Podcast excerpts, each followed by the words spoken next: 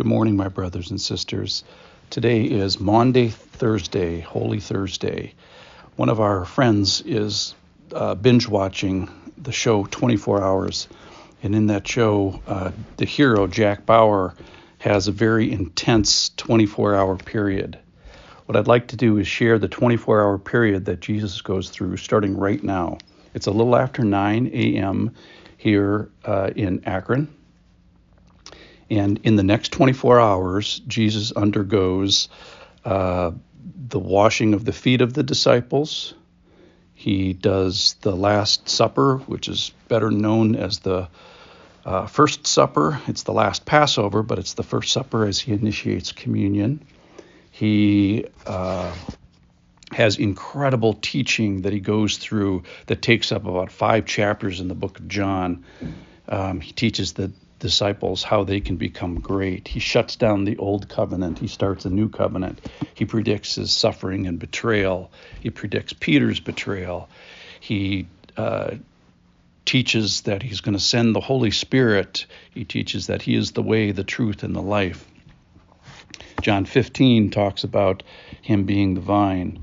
John 16, uh, he travels to the Mount of uh, Olives after the uh, teaching in the upper room more teaching there. Then he goes to uh, Gethsemane, where he has prayer that is uh, described as uh, agony. He then is betrayed by Judas. He's arrested in the garden uh, during the night, and he has three trials by various, various uh, Jewish authorities Annas, uh, Caiaphas, and then the Sanhedrin. Uh, then, right at sunrise, about 6 a.m., this is then technically uh, Good Friday, but still before my 24 hours that uh, ends here just after 9 a.m. He has three trials with uh, Pilate and Herod, and then back to Pilate. Then we find the physical suffering of Jesus to really go into full force. He's mocked, he's beaten, there's thorns, he's uh, scourged, which is uh, quite gruesome. He's hit, he's stripped, and then he is crucified at 9 a.m. So that is Jesus's next 24 hours. In this incredible tumult of activity, there's many wonderful teachings of Jesus. There's bad news with regards to his uh, suffering, and obviously, none of us come away uh, well from facing all that. One of the most encouraging things about Maundy Thursday, Commandment Thursday, is the teaching he gives about the Holy Spirit. He promises us in John 14 that he's going to give us a helper to be with us forever.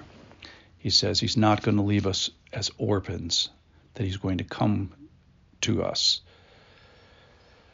Um, but the Helper, the Holy Spirit, will teach you all things and bring to remembrance all that I have said.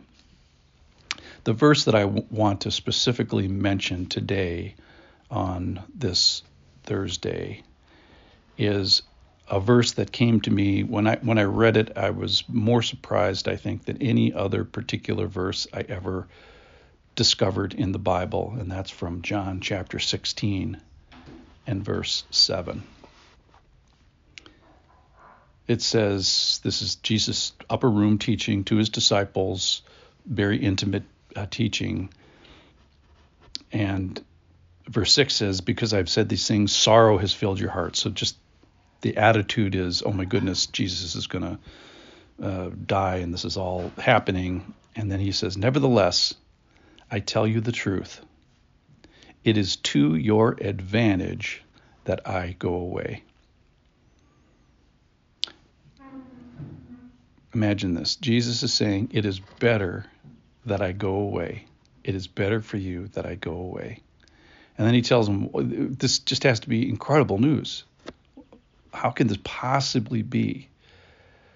I, I tell the story as we would all give our right arm to have dinner with, with Jesus. And then uh, a friend told me, he said, Yeah, but if we gave our right arms, Jesus, to have that dinner with Jesus now, Jesus could put our right arm back. So he tells us why it is to our advantage that he goes away. And here it is For if I do not go away, the Helper will not come to you. If I go, I will send him to you. So here on this Thursday, Jesus tells us that it's our to our advantage that he goes away. It's amazing. If if it is true, then we have something that's better than Jesus. And we have this presence of his Holy Spirit. So the bad news is that Jesus is going to get crucified tomorrow and it's going to be horrible and our sin is going to be front and center. That's the bad news. The good news is Jesus has plans and he's not going to leave us as orphans and he is going to come to us and be with us and the spirit can be with us.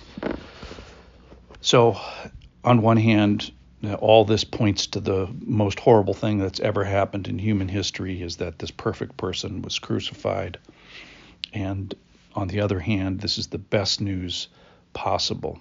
Let me pray for you on this day. Father, I pray that you be with my brothers and sisters on this horrible and wonderful day uh, I pray that your promise of the Holy Spirit would be true for these brothers and sisters and those who maybe not be brothers and sisters. Lord, may we see our sin and our problem and our need for you and our in the need for this one perfect all-time sacrifice. Bless us, Lord, as we walk this walk with you on Holy Week. Thank you for the most important 24 hours ever.